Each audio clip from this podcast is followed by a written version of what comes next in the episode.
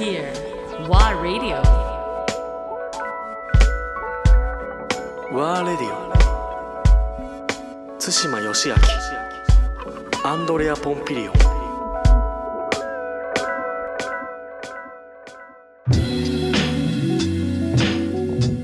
あのーニュースでね、あのいわゆる女性差別、女性を差別するような表現でものすごいバッシングをはい受けてるじゃない、はいで結局連日ずっとそういう話題に今なって、はい。まあある意味もう集中攻撃だよねもう完全に、はいはい。うんうん。ってなってる。この流れって何なんだろうってすごい不思議に、まあ、不思議というかね、あのすごい理解できる。そうだよねって、まあ、時代に合ってないよね森さんっていうのは。はい。あるんだけど、その加減っていう部分では、メディアもそう、まあ、一般の路上でインタビューするうんおばちゃんたちもお姉さんたちも同じこと言う、男性も言う、全員もバッシングやめろってはいはい。でさらにまあ政治家たちも含めて一緒になって、まあはい。この一人の人物、ん。ついつい言っちまう、まあ、初めてではない。じゃないですかはいはい。はい森さん有名じゃない昔からやっぱり失言する、それをやってるこの絵を見てて、ちょっとねあのファジーになってきちゃってて、はいこの一斉攻撃っていうのが一人の人物を攻撃するっていうところが正しいのか、あるいはあくまでも会話を、まあ、ダイアログを対話を始めるための一つの流れになってるのか、はい。あのっていうのはどこにでもある問題じゃない？これ。はいはい。そうですね。なんか今更そこで騒いであなた何っていう、とりあえず一人釣りあ釣り上げちゃおうと。タイミング的にいいかもしれないみたいな、なんかそれも感じ取ってしまうところがなんか、いかがなもんなのかなっていう。だからまだ僕はやっぱりそういう点ではすごい不信感は感じてはいる、それはまあ森さんに対してはそういうのちょっと置いといて、はい。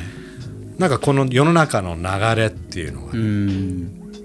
なるほど。なんかで常になんかテレビのコメントだとアメリカと比較してるじゃない、相変わらず、はいはい。えどうしてもアメリカとす常に比較するっていうこの風潮もえはいはい。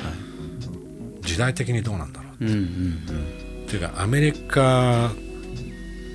もああいう状態になってるからね。はいはいはい。ブラック・ライブスマター的なことですね。含めてね、うん。だからやっぱり次のステップに行く要素ってのはまだまだたくさん。だから例えば、ある意味、吉野場合だとまあうん語弊ある言い方だけどグラスルーツじゃない。はいはい。ね。この社会構造の中でグラスルーツ。もう下の下ですよ。じゃない、はい。だけどとにかくまあ、一つはこの時代を生き延びるための行動はい。をしてるっていうことと、さらにできれば、やっぱり自分が今まで気になってたところ変えていきたいな変わってほしいなと思ってたところも徐々に変えていけるようなはい。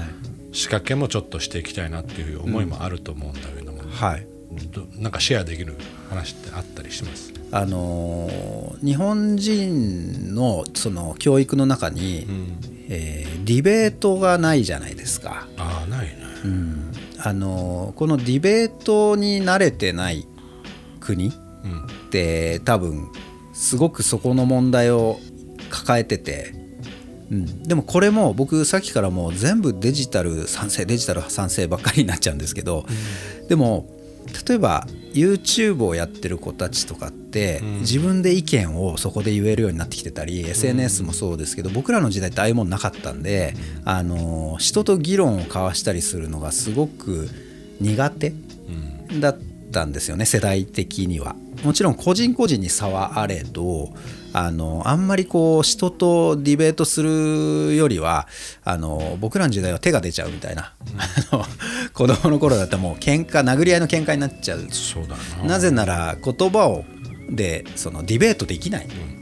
世代だったんですよね。でこう人間ってすごく進化してるなって思うのはもう本当に長きにわたってこう猿の時代から今に至るまで進化を続けてるわけじゃないですか。長い目で見たら猿が人間になってるから進化してるよねって思えるけど、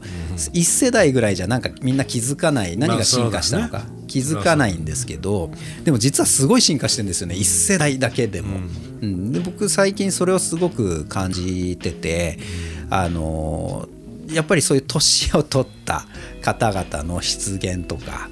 えーそのバッシングとか、ああいうのって次の世代は意外と冷ややかに見てんじゃないかなと思ってってて、なんかもうちょっと時間が経って彼らが世の中に出てくると変わっていくのかなっていう、あの軽やかにディベートして握手するみたいな、はい。うん。でも自分の意見はちゃんと言うよみたいな。子たちクオリティがなんか上がってる気がしててちょっと前だったらなんか名を名乗れとか言って 刀をシュンみたいな 時代もあったわけじゃないですか。そうだ。ねで銃で撃ったりねね。いろいろあったそれで解決してたからねい。ろいろ。はいそれで言うと僕もちょっとまだ暴力世代なわけですよ。うん子供の頃、そうね。何をみたいな。そうだよね。でも今の子たちの方が全然クレバーで、だからやっぱ政治家とか見てるとあー古いなって僕でさえ思っちゃう、うんところがあってなんかこれ解決これもするんだろうなって僕結構そこはポジティブに思ってますかね。はい。なるほどね。だから、えー面白いなと、まあ、すごいリアルトークになってるから面白いんだけどあの例えば菅政権がバーッと発足した時に、はい。え面白かったなと思ったのが、はい。えー？みたいなリアクション、はい。みんなバーッといわゆるそのあの、まあ、ある程度の年齢の方たちが、うんね、集合写真に写ってる、で絶対その隣になんかあの例えばあの北欧のなんか政権の、はい。若い女性たちが、はい。はいありますね。この違いはこの違いはっていう、はいはい比較例とかいっぱい出て、はい。はなんかそういうのがちょっと熱くなってたじゃない、で最初笑ってみてたんだけどいやだけど本当そうだなって思い始めててあの結局まあいろんな過ちをしてきた世代だからその experience いわゆる経験はもちろん、はい。あのもちろんあると思うし、あのなんだけど、はい。やっぱりね自分の例えば親を見てて思うのは、思うんだけどやっぱ対応しかねない。やっぱもうしできないというか今の時代に、例えば特にデジタルってことになるとなおさら、はい自分でさえ問題がいっぱいあるんだけど、あの対応できないし、発想も生まれないし、ってなってくると本当はだから本来はもう対応できる世代がはい。まあちょっとチャレンジして、失敗してもいいからとりあえずチャレンジしてやってみようよっていうね、リリードしてみようよって言いたくなっちゃう、でさらに同じ世代と同じ世代が国々でね、コミュニケーション取れるんだったら、はい。なおさらいいし、だからなんか old structure old school の、まあそれは例えばあの政府の構造構造もそうだけども、はい。 government の問題とか、あるいは今まで普通であった、例えばオリンピックもそうだし、普通であった行事はい。っていうものもやっぱり進化せねばっていう時代にはなってきてて、同時にやっぱ education とかも含めてね、そしたらカルチャーっていうものがやっぱちゃんとしっかり芽生えていくっていう流れは、どうしても当たり前なんじゃないの？ってそうなるんでしょ？っていやもう思っちゃうんだけど。そうですよね。そうそうだと思います。もう絶対自然に流れとしてはそうなっていくしそういう意味ではなんかこう決められたメディアと決められた中で情報操作されるってことがもう通用しないしあの民意がちゃんとなんていうんですかねこう反映される、うん。あの場所があるっていうのはすごくいいことですよね。うん。だから面白くなっていく部分もあるしあとはそういう若い人たちがまだ経験値として足りないものを、えーと押し付けるのではなくて、ね。提供僕らはいかに提供できるか、サポート役だねそうですね、ももう正直クオリティ的には僕勝てる気がしないんですよ若い人に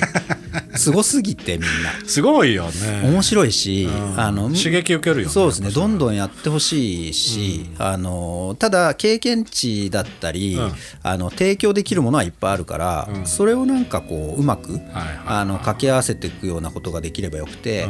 あの僕、まあ、ちょっとまだ先になっちゃうかもしれないですけど希望的にはその政治も何も、今のその世代が、あのい一巡した時に、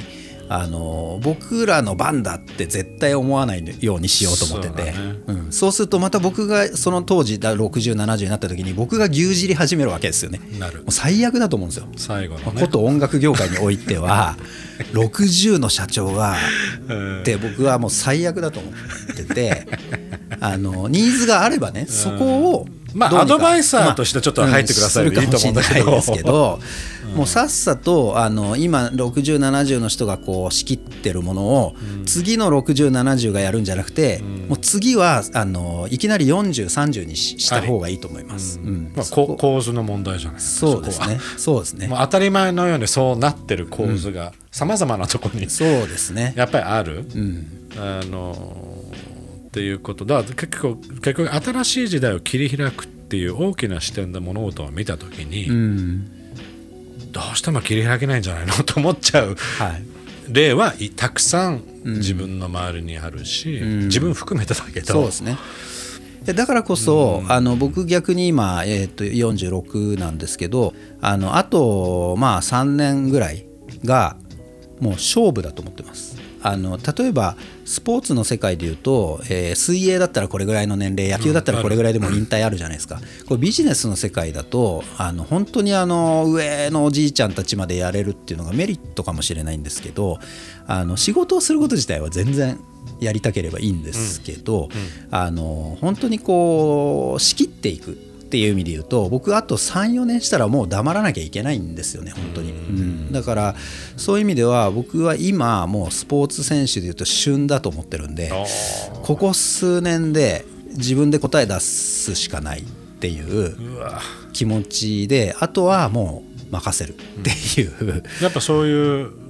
ことは常に意識してたりするそうですね。じゃないと社会が変わらなくないですか？また。と思う、うん、僕がやっちゃうと変わらないので、うん。そこを変えていくにはやっぱ他の国に追いつく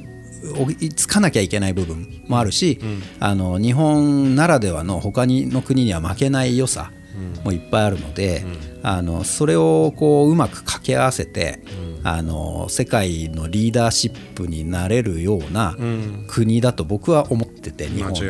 うん。まあ、どどこが上下はないんですけど、でも誇れる国じゃないですか。あのねヒントがたくさんあっていわゆる、ほもう宝庫ですよ。いろんなヒントの、文化の、だ他の国がないっていうことじゃなく、今の時代だからこそあもしかしたらここのわからない。石川県でみこの村で見つけたこのヒントは、この生き方は、はもしかしたら世界基準にシェアできる話じゃない,、じゃないかとか、そうですね。あの風習含めてね、うん。っていうのはもうたくさんある国だなと思ってる、そうですね。日本人の考え方って僕自分でも本当にすごいなと思うんですよ。ただなんかこれがうまく伝わってなかったっていうのが、あのーやっぱりデジタル化によって伝わっていくんじゃないかなっていう、うん気はしてますね。今70年代のシティ・ポップとかが世界中で聞かれてたのって、なんでだろうって考えると、やっぱりわ今の15歳とかあの17歳とかのアメリカとかイギリスの子が日本のシティ・ポップ聴いてるんですよ。70年代のかっこいいって言って。でこれなんでかっていうとスティービー・ワンダーやマービン・ゲイはもう知ってるんですよ、でも日本のシティ・ポップ知らなかったんですよね、でもこれデジタル化によってあこんなの日本にあったんだ、クールだなってなってるわけじゃないですか。ってことはやっぱり伝わってなかったっていうことで、本当はいいのに伝わってない、うん。でもデジタルによって伝わった。間違いない、っていうことはやっぱり日本っていいものあるんだっていうのを再認識できたしあ世界に認められてるじゃんみたいな。そうなんだね、